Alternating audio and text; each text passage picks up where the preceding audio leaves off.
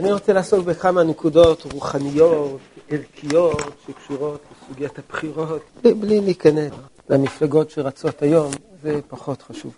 אני, אני אפתח בציטט. אמנם חומר הגלות אין קץ. מה הכוונה? אמנם חומר הגלות אין קץ. מה זה חומר? חמור. אמנם חומר הגלות אין קץ.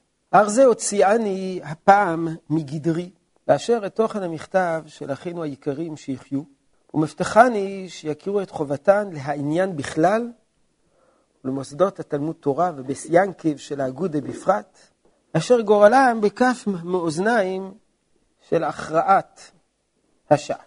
זה מכתב של החזון איש, שבו הוא עודד את הציבור אה, לבחור. אמנם חומר הגלות אין קץ, אך זה הוציאני הפעם מגדרי לאשר את תוכן המכתב של אחינו היקרים שיחיו, ומבטוחני שיכירו את חובתם לעניין, חובתם לעניין הכוונה ללכת להצביע, או למוסדות התלמוד תורה והבסיאנקיב של אגודה בפרט, אשר גורלם בכף מאזניים של הכרעת השעה. יש סיפור בשם החזון איש, החזון איש אומר שיש, צריכים להצביע עוד לפני התפילה, למרות שאין לעשות שום דבר לפני התפילה, וזה ענייני מצווה, מותר לעשות לפני התפילה, וזה מה שמסופר בשם החזון איש, שיש מצווה להצביע. אבל מכתב חתום,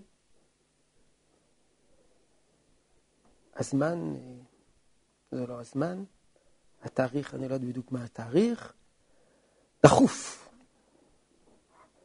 מברק דחוף, אל הרב בנגיס, חוב נייטן ירושלים. הרב בנגיס היה אחד מחשובי העדה החרדית.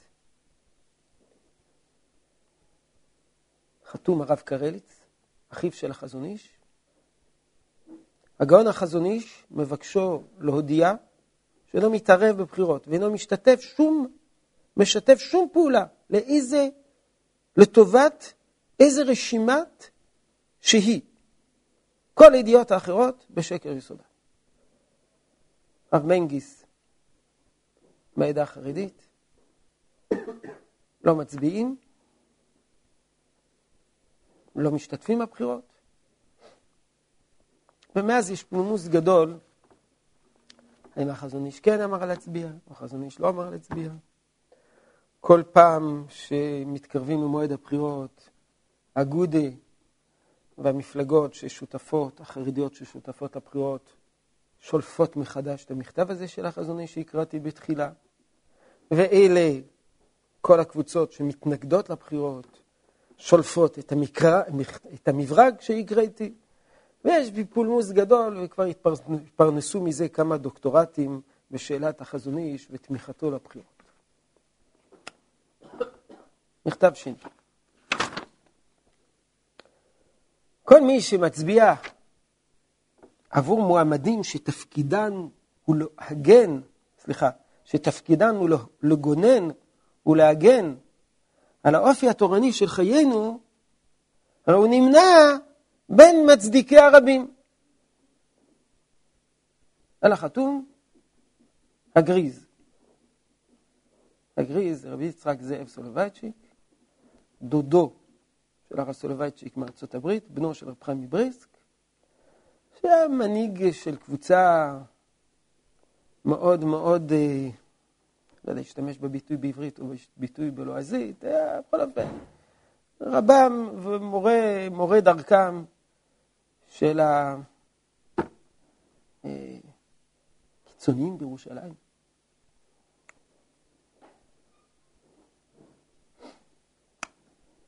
זה מה שהתפרסם בשמו. כל מי שמצביע עבור מועמדים, הרי הוא נמנע בין מצדיקי הרבים. עד שהתברר שהפתק הזה, זה פתק שהוא כתב כשהוא היה רב של בריסק. על הבחירות הפנימיות לקהילה בתוך בריסק, אשר בבריסק. אלא מה העסקנים טוענים? שכשפנו אליו, עסקנים בארץ פנו אליו, הוא שלף את המכתב הזה ונתן להם את זה. מה אפשר ללמוד מזה?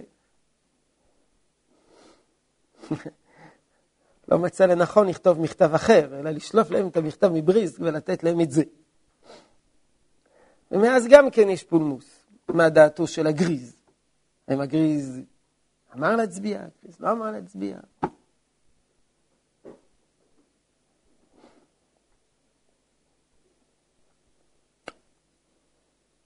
אדמו"ר מבלז,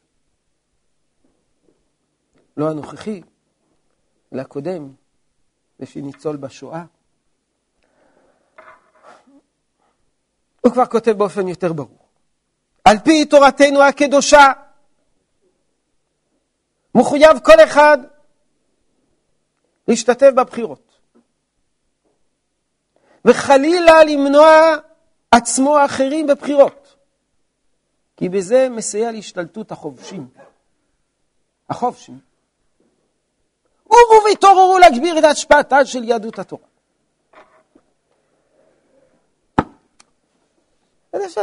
מה, מה, מה, מה הבעיה? מה, מה כל הפלפולים האלו? למה לא להשתתף בבחירות? מה החזון איש כל כך מסתייג ויש פלפול דעתו של החזון איש כן להשתתף בבחירות, לא להשתתף בבחירות. והגריז להשתתף, להשתתף, לא להשתתף. ואחרים שאומרים בכלל לא להשתתף. טוענים שהרב וייס, בעל המנחת יצחק, אמר לא להשתתף. יש גם חכמים ספרדים שאמרו לא להשתתף. אבל כיוון שאני לא יודע עד כמה העדויות מהימנות, גדולי עולם אמרו לא להשתתף.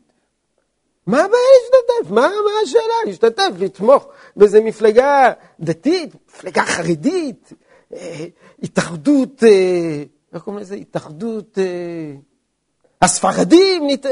יש כל מיני מפלגות שאפשר לתמוך בהן. אגודה, אגודה.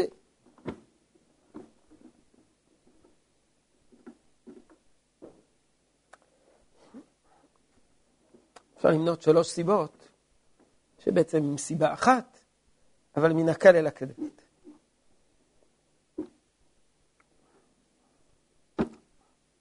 אתה משתתף בפרויות, אתה משתף פעולה עם המדינה.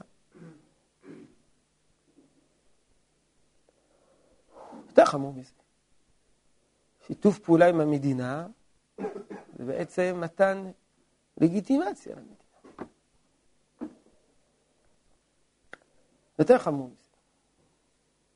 אתה בעצם הופך להיות אחראי על מה שקורה במדינה. אתה הופך להיות אחראי, אתה אחראי, אתה אחראי, אתה השתתפת בבחירות, נתת את ידך למה שנעשה כאן, כמובן, על אחת כמה וכמה אם ישנה מפלגה שמייצגת אותך, אז אתה אחראי, אחראי לכל התוצאות שתהיינה מכאן ולהבא. בין רצית, בין לא רצית, עכשיו אתה נהיה אחראי. שיתוף פעולה, מתן לגיטימציה ואחריות על התוצאות. הרב קוטלר, ברון קוטלר, שהרב של... באמריקה, אחד מגדולי הגדולים באמריקה, שייך לאגודת ישראל, הוא בא לומר למה להצביע, אז הוא באמת מבין את המשמעות של הדברים. הוא כותב ביום הבחירות, מעמידים בפני האדם את הבחירה לדורות.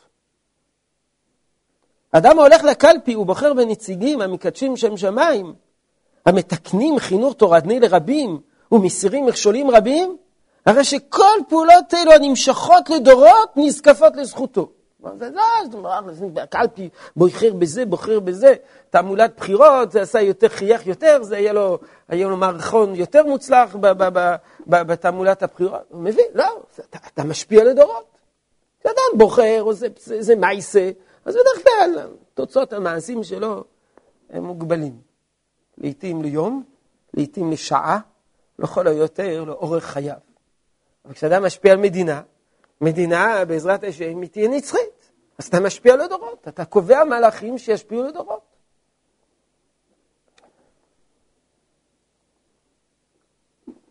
לכן יש כאלה שאמרו, איך אנחנו יכולים להיות שותפים? איך אנחנו יכולים להיות אחראים למדינה כזאת? למדינה חילונית, מדינה לא יהודית, מדינה שלא פועלת על פי התורה. לכן אנחנו לא בוחרים. לבחור וזה לקחת אחריות. אנחנו לא רוצים לקחת אחריות.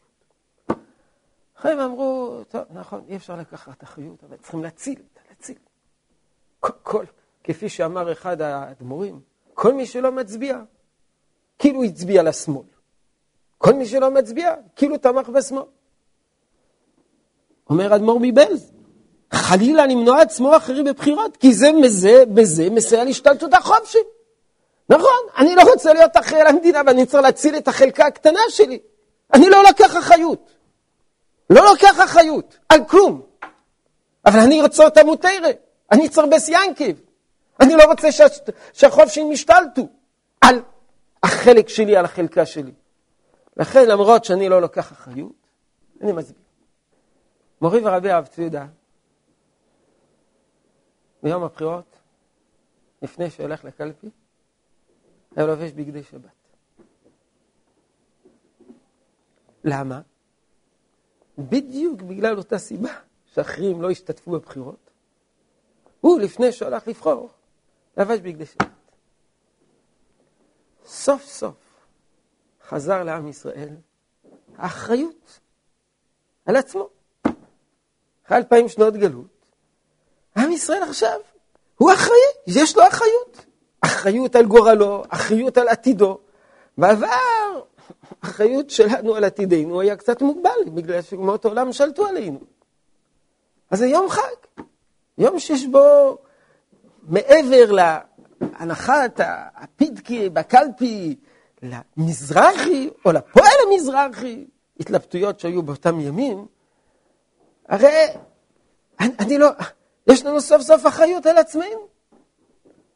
הרב ציודה לבש בגדי חג, בגדי שבת, וככה לבוש בבגדי שבת, בלי שטריימל, כי הרב ציודה לא לבש שטריימל, היה ליטאי, הרב קוק היה ליטאי, היה הולך, הרב קוק היה לו כן שטריימל, אבל היה הולך להצביע בבגדי שבת. יום, חג מבחינת כלל ישראל. המכנה המשותף בין כולם, שהבינו שבחירות זה מה שהם רוצים. בבחירות זה, יש בזה משום נטילת אחריות של כל פרט ופרט על הגורל של האומה. אלה אמרו, אנחנו לא יכולים, לא יכולים לקחת אחריות על מה שקורה פה. זה לא מדינה, מדינה של החילונים, מדינה של החופשים, אנחנו לא יכולים לקחת אחריות. זה לא, זה לא שייך. אחרים אמרו, אנחנו לא לוקחים אחריות, אבל צריכים להציל, להציל, להציל את נחלת אלוקים שלה. הרב ציודה אומר, אני לובש בגדי שבת, והולך להצביע, כי סוף סוף חזר לעם ישראל אחריות שלו על עצמו.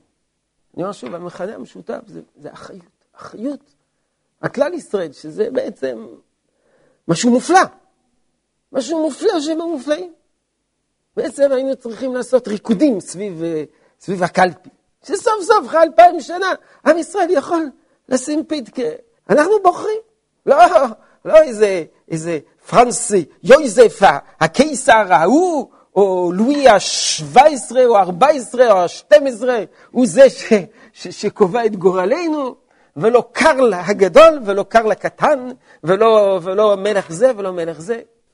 יהודי מחליט, עם ישראל מחליט מה יהיה המחלוקת, האם להצביע עם, עם, אה, עם, עם אה, בגדי שבת, או כפי שאומרים בשם כמה רבנים, סתום את האף ותדחוף את הפיתקה בתוך הקלפי, דהיינו, נראה, אבל אין לנו ברירה. הרי זה כל המחלוקת לגבי מכתב מפורסם ששלח האמרי אמת מגור, בנו של השפת אמת, שהיה פעל בין שתי מלחמות העולם, הנהיג את חסידות גור במשך קרוב ל-30 שנה, היה אוהב ארץ ישראל, אפילו התלבט אם לעבור לארץ ישראל. שלח לרבים מהפוסקים מה דינים של מי שנמצא חצי שנה בארץ וחצי שנה בחוץ לארץ. שאל את זה להרבה גדולי ישראל, כיוון שזה משהו תכנן. הוא תכנן, בסופו של דבר, אה, כמו חלק מנהג אדמו"רים, הוא הוברח במהלך השואה, והגיע לארץ ישראל. נפטר בשנת תש"ח, בנו הבית ישראל החליף אותו. והוא פעמיים, כשהוא בא לארץ, פגש את הרב קוק. וכשהוא שב מארץ ישראל, בדרך הוא כתב מכתב למשפחתו על המפגש שלו עם הרב קוק. ואני מקריא. הרב הגאון, רב אברהם קוק, שיחיה, הוא איש האשכולות. בתורה ומידות דרומיות, גם רבים אומרים כי הוא שונא בצע. זה חידוש. אולם אהבתו לציון עוברת כל גבול. ואומר על טמא טהור, ומראה לו פנים, ומזהו באו הדברים הזרים שבחיבוריו, והרבה התווכחתי עמו. אם כי כוונתו רצויה, אבל מעשיו וכולי. שנותן יד לפושעים, כל עוד שעומדים במרדם ומחללים כל קודש. למרות שהאמרי אמת הוא בנו של השפת אמת. כל מי שלמד את השפת אמת יודע שיש דבר שחוזר על עצמו אלף פעמים בשפת אמת. איזה ביטוי חוזר על עצמו אלף פעמים בשפת אמת? הנקודה הפנימית, הנקודה הפנימית, הנקודה הפנימית. יקרא אצלנו סגולת ישראל. אבל כנראה שהנקודה הפנימית הזאת, מתחשבים בה באופן מעשי, רק כאשר היא באה לידי, לידי, לידי ביטוי בתורה ומצוות. אבל לתת יד לפושים? איך אפשר לתת יד לפושים? ומחללים כל קודש. גם שיטתו בעניין העלאת ניצוצות הוא דרך מסוכן. כי כל עוד שאינם שווים מפשע, אז הניצוצות אין בהם ממש. גמרא בשבת, מי שמכיר, ניצוצות אין בהם ממש. והוא מביא בזה סכנה לנפשות טהורות ונקיות, שהתחברו שמה, שהתחברו על ידי זה לפושעים וכולי. הוא כותב שצריכים לעלות לארץ, וצריכים לעלות לארץ ישראל, וצריכים שהחרדים יעלו לארץ ישראל, וצריכים להכין להם מקומות נפרדים כדי שלא ייפגעו. כלומר, הוא היה בעד עלייה לארץ ישראל, ואדרבה, אמר, צריכים לעלות לארץ בשביל שנהיה רוב. אבל איך אפשר להתחבר לפושעים? זה הוויכוח. אז אי אפשר, אי אפשר, אי אפשר, אי אפשר, להתח... אי אפשר, אי אפשר להצטרף לבחירות. יש גדולי ישראל שאמרו, נכון, אנחנו נאבד את הכל, נאבד את, ה, את הכסף, אנחנו נאבד את התלמודי תורה, לא יהיה לנו כסף, יהרסו תלמודי תורה, אבל בשום פנים ואופן לא להתחבר לפושעים. אי אפשר גם לקבל אחריות על מדינה שמנוהלת על ידי פושעים. רבותינו, שאמרו להצטרף, אז זה לא היה מסיבות פרקטיות בלבד. סיבות פרקטיות זה אגודה. אומרים, אנחנו לא מקבלים אחריות, אבל מה? בלי כסף לא נוכל להחזיק תלמודי תורה. אחרים טענו, יפה מאוד, זה מצווה באה באווירה, אמרו, זה לא מצווה באה באווירה, וכולי, והתווכחו והתווכחו והתווכחו. רבותינו, שאמרו שלמרות שהמדינה הזאת היא לא מי יודע שומר התורה ומצוות, והיא לא מנוהלת על פי התורה, על פי כל התפיסה שלנו, שגדולינו רבותינו הצטרפו לתנועה הציונית, מצד שחשבו שאותה נקודה פנימית למרות שהיא לא באה לידי ביטוי בחוץ, היא קובעת את הכל. או כפי שכותב הרב קוק כמה פעמים, על דור דקבתא דמשיחא, שהוא ביש מדבר בשם התיקוני זוהר, שהוא ביש מדבר ותו מלגב, רע מבחוץ וטוב מבפנים. מכיוון שלמרות שהוא רע מבחוץ, מצד שהוא טוב מבפנים, אנחנו חוברים אליו ומשתפים איתו פעולה, ומוכנים גם לקבל אחריות על מה שיקורה ומה שיקרה. עם כל התוצאות לעיתים המרות והקשות, אנחנו מוכנים לשתף פעולה. מכל מקום, מה שרציתי להראות בנקודה הזאת, את ההבנה של לבחור. זה לא איזה מין אה, שעשוע בעלמא, אלא זה דבר, ש, ש, זה, זה, זה נטילת אחריות על מה שיקרה אחר כך במדינה. לכן זה מן הדברים היותר רציניים ויותר כבדים, וחבל שקצת, בגלל כל מיני תעלולים של בחירות, אז הרבה פעמים מסיטים את הדעת מן העיקר, ורבים, ותופסים כל אחד באיזה ביטוי, באיזה פליטת פה, ומבלבלים את כולם. תפקידם של כל, ה... כל היועצים למיניהם לבלבל את כולם, כדי שאדם כבר לא ידע, כבר כל כך מבולבל, שכבר לא ידע ביד מי הוא מצביע וכיצד הוא מצביע, אבל ברמה הפנימית והעקרונית, זה מן הדברים היותר, יותר ויותר ויותר גדולים, כפי שאומר הברון קוטלר, מכיוון שהמעשה שאתה עושה, יש לו השפעה לדורות. וזה לא רק מעשה בעל השפעה, ולא תמיד יש לנו השפעה לדורות. כל מה שאנחנו עושים, בדרך כלל יש לו השפעה מאוד מאוד מצומצמת. ובבחירות, אנחנו חורגים מן, ה, מן הפרט ומתחילים להשפיע לדורות. זה לא דבר קל, לא דבר קל בעיני. אז זו הנקודה הראשונה שרציתי לציין. נקודה שנייה, היא כבר עוברת לצד ההלכתי. אה, כידוע, יש אה, כמה שיטות של בחירות. לא דומה שיטת הבחירות בארצות הברית כמו שיטת הבחירות במדינת ישראל. שיטת הבחירות בארצות הברית זה נקרא בחירות אזוריות. בארץ זה נקרא בחירות יחסיות. מה ההבדל? בארצות הברית, כל אזור ואזור בוחר בנציג אחד, והנציג הזה הולך לקונגרס. בית הנבחרים, התחתון העליון כל כך מתמצא, אבל בכל אופן הולך לקונגרס. במדינת ישראל אוספים את נתוני ההצבעה של כל האזורים, כל הקנטונים שיש בארץ ישראל, כל האזורים שיש בארץ ישראל, ומסתכלים על הכל וכל מכל כל, ורואים, הנה, שני מנדטים לזה. איך שני מנדטים? אחד מאילת, שניים מהצפון תמכו בו, ארבע מהדרום, חמישה מהמרכז, מלקטים, מלקטים, מלקטים, מלקטים, עובר את אחוז החסימה, שני מנדטים. ולזה במדינת ישראל יש 32, 34, 48 מפלגות, כבר לא זוכר, כמה מפלגות שרצות. מכיוון שזה בחירות יחסיות, אז אחד אומר לעצמו, בסדר, פה לא הרבה מצביעים עבורי. אבל אני מלקט ליקוטה בתר ליקוטה מכל מדינת ישראל עד כדי כך שאני אעבור את אחוז החסימה. לכן מדינת ישראל, חלק מן המפלגות זה מפלגות שהוויכוח, המצע שלהם זה מצע, נקרא לזה, פוליטי, מדיני, כלכלי או מדיני או ביטחוני. מפלגות אחרות, מפלגות מגזריות, על רקע דתי כזה או רקע דתי אחר. ויש מפלגות על רקע עדתי, כל זה מתאפשר רק בגלל שיטת הבחירות היחסיות. בארצות הברית זה בלתי אפשרי, לכן בארצות הברית יש שתי מפלגות בלבד.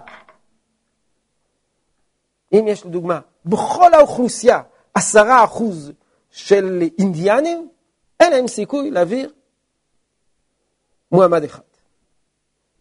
אלא אם כן, בקנטון, במרכאות, האינדיאני. אחרת אין להם שום סיכוי, כי עשרה אחוז, אין לך שום סיכוי. לכן כל הדברים האלה בטלים בארצות הברית, ויש שתי מפלגות גולדות ששולטות בארצות הברית. שאלה, מה נכון על פי התורה? השיטה הזאת או השיטה הזאת? השיטה האזורית או השיטה היחסית?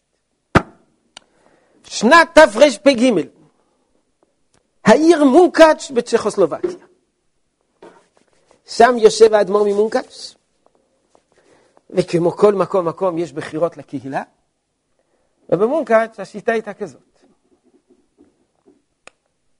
מי שניצח בבחירות המקומיות, זכה בכל המושבים. נניח רצו שם ארבע מפלגות. מפלגה אחת קיבלה 30 אחוז. יתר המפלגות התחלקו ב-70 אחוז הנוספים, דהיינו כל אחד 17 אחוז. מי שזכה ב-30 אחוז, הוא זה שיהיה לו שלטון יחיד. ולשון אחרת, אנשי אדמו"ר ממוקץ' שלטו בכל המושבים, באותו עיירה, בכל ההנהגה של הקהילה, וכל יתר הקבוצות, כלום מכלום. השתנה אחות בשנת תרפ"ג בצ'כוסלובקיה, ואז קבוצה אחת אשר בעיר מונקאץ', היא קבוצת הציונים, פנו לשר הפנים, ואמרו, עכשיו השתנתה החקיקה, ויש בצ'כוסלובקיה בחירות יחסיות. אנחנו דורשים שגם בקהילה שלנו תהיינה בחירות יחסיות. ונקבל את ה... שכל קבוצה תקבל אה, את חלקה יחסי לפי תוצאות הבחירות. הצטרפו הציונים גם עוד קבוצות נוספות של חסידויות, של חסידויות שהיו במונקאץ', אני חושב, בלז, ויז'ניץ, גם כן נתנו את זה. שר הפנים לא כל כך ידע מה לעשות, הלך להתייעץ עם הרב הראשי של צ'כוסלובקיה. הוא הרב ברודי. שאל אותו מה לעשות. אמר לו הרב ברודי, מה השאלה? ברור שזה בחירות יחסיות, זה, זה, זה הגיוני. אמר לו שר הפנים, אתה בטוח שכולם מסכימים? הוא אמר, כן, ברור שכולם מסכימים. הוציאו לו מכתב של רבנים, שאמרו שהשיטה הנכונה זה השיטה של מונקאץ'. מי שזוכה, ברוב, זוכה בכל. שכן נאמר, רובו ככולו. הרוב הוא הכל. זה תמיד ככה. רובו ככולו. הרוב הוא זה שקובע. ולא מתחשבים במיעוט. לא משנה. זה לא משנה. זה לא משנה. נניח שזה 60 אחוז. מה זה משנה? רובו ככולו. תרמיז אותנו, לא יעלה לדעת שהמיעוט ישלוט על הרוב. הרוב פה זה מונקץ'. מה פתאום שחסיד ויז'ניץ יגיד שהוא מן המיעוט, יחליט בשביל הרוב שהוא מונקץ'? זה, זה, זה לא הגיוני. לא הגיוני, לדוגמה, שזו מפלגה קיקיונית, שבקושי עוברת את אחוז החסימה, ומייצגת איזה קבוצת שוליים של סהרורים, לא אזכיר את שמה, היא זאת שאחר כך תקבע מה יהיה גורלה של מדינת ישראל בשביל כל השפויים במדינה. מה, איך יכול להיות דבר כזה? המיעוט הוא זה שיקבע בשביל הרוב? והוא יצ... איך אפשר לחיות? יש... טוב. הרב ברודק לא כל כך ידע מה לעשות. אמר לשר הפנים, טוב, תראה, אתה מביך אותי. אני מציע שנשאל את הרבנים הכי גדולים שיש בעולם ובתפוצות. הכי גדולים שיש. שנת תרפ"ג, אומר, נפנה את השאלה הזאת לשני הרבנים הראשיים בארץ ישראל, הרב קוק האשכנזי והרב יעקב מאיר, הראשון לציון הספרדי, ונשאל אותם מה הם אומרים. האם צריך להיות כמתכונת הבחירות היחסיות, או לא? הרוב הוא הרוב, אין ייצוג, כל היתר מתנדפים ומתאדים. מה ענה הרב קוק? את זה נקרא ביחד. אחרי אשר עיינתי ממכתב כבוד תורתו, לא מצאתי שום יסוד של הרב המערער על הבחירות היחסיות, מאחרי שנעשו על פי הסכמת רוב ציבור. זאת אומרת, דבר ראשון, מה השאלה, מה הדין תורה, זה רובקולו או לא רובקולו, הדברים האלה הם תלויים בהסכמת הציבור. והציבור יכול לפעול גם שלא על פי, על פי כללים חדשים. אפילו אם זה היה באמת נגד דין תורה של אחרי רבים להטות, או כסברתו של הרב הנ"ל, הרי דין פשוט הוא שיכולים הציבור להציע על קיצתם. מה זה נקרא להסיע על קיצתם? לקבוע, לחוקק חוקים, זה גמר המסעת בבא בתרא.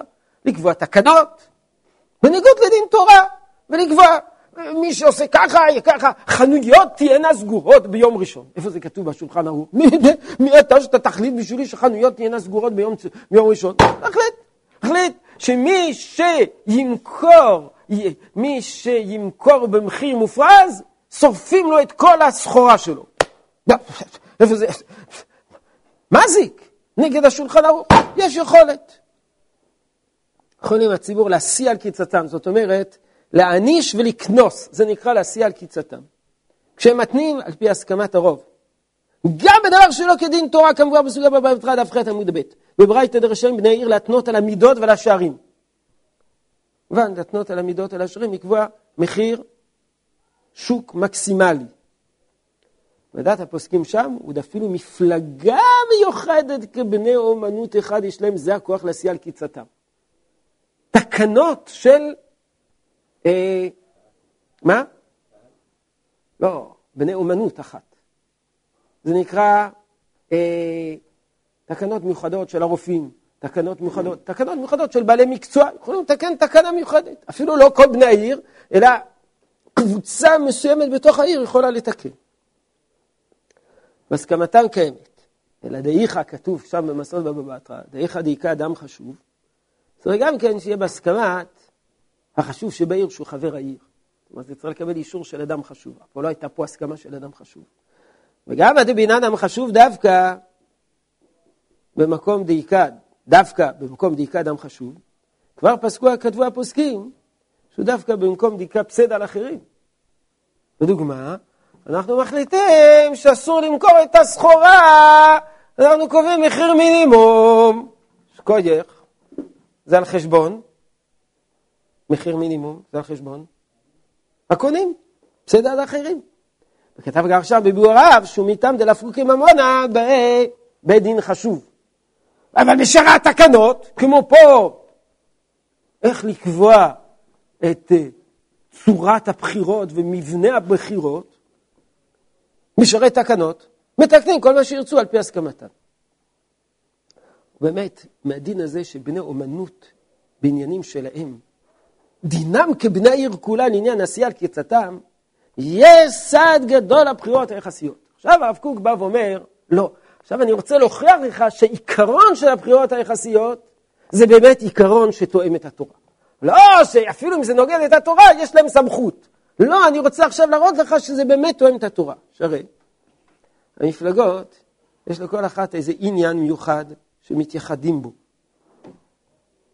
כמו שבעלי המקצוע, מה מאפיין את כל בעלי המקצוע? איגוד מקצועי, מה מאפיין איגוד מקצועי? שכל מי שנמצא באותו איגוד מקצועי הוא בעל אותו מקצוע. לרוב כל האנשים שמצטרפים למפלגה מסוימת, מה, יש להם גם כן מכנה משותף. מה המכנה המשותף שלהם? שהם תומכים באיזה רעיון. אז אלה תומכים באיזה מקצוע, ואלה תומכים באיזה רעיון. זה בדיוק אותו דבר. בעלי מקצוע, בעלי אומנויות, זה בעצם דומה למפלגה. ודינם כבעלי אומנויות. והסברה נותנת, שאם כל בעלי אומנויות יכולים להסיע על קיצתם ודינם כבני עיר, כל איגוד מקצועי הוא כמו עיר בפני עצמה, צריך שיהיה מנהגם בסדר של בחירות גם כן כבני העיר. ואם היו מתאספים מערים רבות לעשות איזה דבר של ציבור כללי, ודאי אי אפשר באופן אחר, כי אם שיהיו נשלחים צירים או בחורים, אומרת נבחרי, נבחרי ציבור, מכל עיר ועיר, לפי ערך מספרה, ובועדים לכל בעלי האומנויות שבה, ולכל מפלגות שהם דומים לבעלי האומנויות, כמו שכתבתי. וברור שאם בעלי אומנויות, הם צריכים ייצוג בעיר. אם לדוגמה העיר מחליטה על דבר מסוים, צריך שיהיה ייצוג לכל בעלי האומנויות. אותו דבר, צריך להיות ייצוג לכל בעלי המפלגות. בעצם הטענה שהנבחרים מצד חלק אחד אינם יכולים להיות בכלל המנהיגים את הרוב. הלא מובחרת היא מסוד הבחירה הראשונה של שופטי ישראל שבעים הזקנים. נאמרינן סוגיה בסנהדרין, שנבחרו שישה מכל שבט. כך היה. איך נבחרו השבעים הזקנים? שישה מכל שבט. והרי אחר כך כולם ביחד דנו את הכלל. אז זאת אומרת שאלה משבט אחד דנו את אלה, ואלה משבט אחד דנו את אלה. זאת אומרת שהיו שבעה, שישה מכל שבט, שבסופו של דבר דנו את כל כלל ישראל. ודאי ממש לבחירה יחסית שכל חלק מהציבור המסומן באיזה חילוק מיוחד, מובן, חלק מהציבור המסומן באיזה חילוק מיוחד, מה זה נקרא מסומן באיזה חילוק מיוחד? כל חלק מן הציבור שמתאפיין באיזה אפיונים מסוימים, בוחר את באי כוחו, ואחר כך כולם מנהיגים את הציבור בכללו. מדברי, מדברי הסוגיה בבב ירושלמי שם, ויותר מאוחר, שזה היה דבר פשוט, צריך לבחור מכל שבט ושבט. ושם לא היה אפילו לפי הערך. אתה מבין? מה, מה הכוונה לא לפי הערך? שלחו שישה מכל שבט, למרות שחלק היה, שבט היה גדען וחלק שבט היה גדול. שלא פחדו מהשבט המועמד במספרו ולא העדיפו לשבת המועמד במספרו. אולי זה על פי הדיבור. אבל כל פעם רואים אנו שזה מידתה של תורה. לבחור ממונים מכל חלק רשום מן הציבור, וחוזרים אחר כך כל הנבחרים ומנהיגים יחד את הציבור כולו. ומתאים העניין לדרך התורה, שמצווה לשבת לדון את שבטו. היו, כך כתוב במעשר סנהדרין, לכל שבט ושבט היה בית דין מיוחד של אותו השבט. ומצוות העמדת שופטים היא בייחוד שופטים לכל שבט ושבט, כמו שכתבו בתוספות. שאפילו אם יש בעיר אחד משני שבטים, עושים שני סנהדראות. אנשים היה כן, במציאות תלו בפלוגתא דלקמן, אם חולקים עיר אחת לשני שבטים. אבל כל פעם אומרים, מנו דעת תורה, שכל זמן שיש איזה צד חילוק בין אנשים, אי אפשר לקפח את זכויותיהם שלא יהיה להם ממונה מצידם. וקו החומר, כשהם מסכימים להתאחד בהנהגה אחת, שאי אפשר שיפסידו בשביל אהבת השלום ואחדות מצידם. ולעניין השלום, ודאי דעת הציבור תהיה סומכת, רק שיהיה להם בא כוח גם כן מצידם בהנהגת הכלל. ולא שהם יהיו משוללי ייצוג. וזה קל וחומר מדין זה, זה בורר לו אחד וזה בורר לו אחד, שבעסקי יחידים, יודעים. מה זה בורר לו אחד? תובע, תובע ונתבע, זה בוחר לו דיין אחד, זה בוחר לו דיין שני, ושניהם, שני הדיינים בוחרים את השלישי. שבעסקי יחידים, דאמרינן, כשזה בורר לו אחד וזה בורר לו אחד, יצא הדין למיתו, מפרש רש"י, דצייתו בעלי דינים. יסכימו, יקבלו את ההכרעה. דסבר חייב, הרי אני בעצמי בחרתי אחד, ואם היה יכול לאפר בזכותי, היה מאפר, והדיינים בעצמם נוחה דעתם לאפר בזכות שניהם מפני ששניהם בררום. ואם הדרך המשובח שבעסקי היחיד לרדוף את דרך היושר והשלום, שכל אחד יש לו בא כוח מצידו, קל וחומר בעסקי רבים, ושלום הציבור. שאין לנו דרך יותר רצויה כי אם שתהיה כל מפלגה מפויסת על ידי מה שתדע שיש לה בה כוחה ומאפר בזכותה בהנהגת הציבור, שזהו דבר שאפשר כי אם על פי הבחירה היחסית. ודבר שלישי ואחרון, חוץ מכל זה, אין אפשר לומר שהבחירה היחסית נגד דין תורה של אחרי רבים להטות. על ידי זה שהמיעוט יש לו גם כן איזה צד הכרעה על ידי הצירים הבאים לחלקו על פי מספרו. עכשיו, הם לא מעלו את דרשת המיעוט. זאת אומרת, אם יגידו המיעוט, אתם, אין לכם ייצוג. אז מה יהיה? אז כל אלה המיעוטים, החפצים להגן על זכויותיהם, יעמדו ברחוק ולא יתאספו כלל באספת ציבור. לא בין כה וכה לא מתחשבים בנו, בין כה וכה אין לנו ייצוג. בשביל מה לנו להשתתף בבחירות? מה שנקרא, יחרימו את הבחירות, יחרימו את הנהגת הציבור, יחרימו את הכל. מה קורה כאשר המיעוט מחרים? אפשר להגיד, מה אכפת לנו? סוף סוף יש רוב גם בלעדיו. כלל גדול בידינו. רוב זה רק רוב מתוך הכל. אם יש לדוגמה בסנהדרין, במקום 71, 70 באו, אחד לא בא. אפשר להגיד, מה אכפת לנו? מה זה משנה אם הוא היה בא בין כה וכה, ה-70 כבר הכריעו. תגידו, 69 סוברים ככה, אחד מתנגד ואחד לא בא. מה אכפת לנו? לא. הכלל הוא, זה צריך להיות רוב מתוך הכל. ואם חלק לא שיתף פעולה, חלק לא היה, אז אין, אין, אין. בהצבעות של הכנסת אז זו שאלה גדולה, והוא יש איזו תשובה של החתם סויפר, אבל ברמה העקרונית אנחנו צריכים את הרוב מתוך הכל. בכל אופן, שרים לא ימלאו את דרישת המיעוט, הרי כל אלה המיעוט, המיעוטים, החפיצים להגן על זכויותיהם, יעמדו ברחוב ותעשו כלל בספר תצבור, ולא ינוהג בהם דין אחרי בלמטות, שכבר הסכימו הפוסקים כי אם כשהרוב בא מכוח כולם. אבל כן, רק אז ייקבע אצלם כוח הציבור, באופן שישאר בהם דין תורה של אחרים להטות, דווקא כשתתמלא דרישתם של המיעוטים המחולקים בצביון שלהם, שכשייתנו לבאי כוחם לבוא בסוד המנהיגים. שרק אז הם מצטרפים מדעתם עם הציבור בכללו, ואז אחרי הציבור, על כל דבר שיעשה על פי הכרעת הרוב, על פי פרטי התקנות שהוסכמו על פי הציבור, איך להתנהג בתילות שיש בהם חילוק של דעות, לא שומח על זה כלל שהוא נגד דין תורה. אז הבאתי פה איזו תשובה הלכתית להראות שגם האופן שבה צריך להתנהל הבחירות, יש גם כן כיוונים של תורה,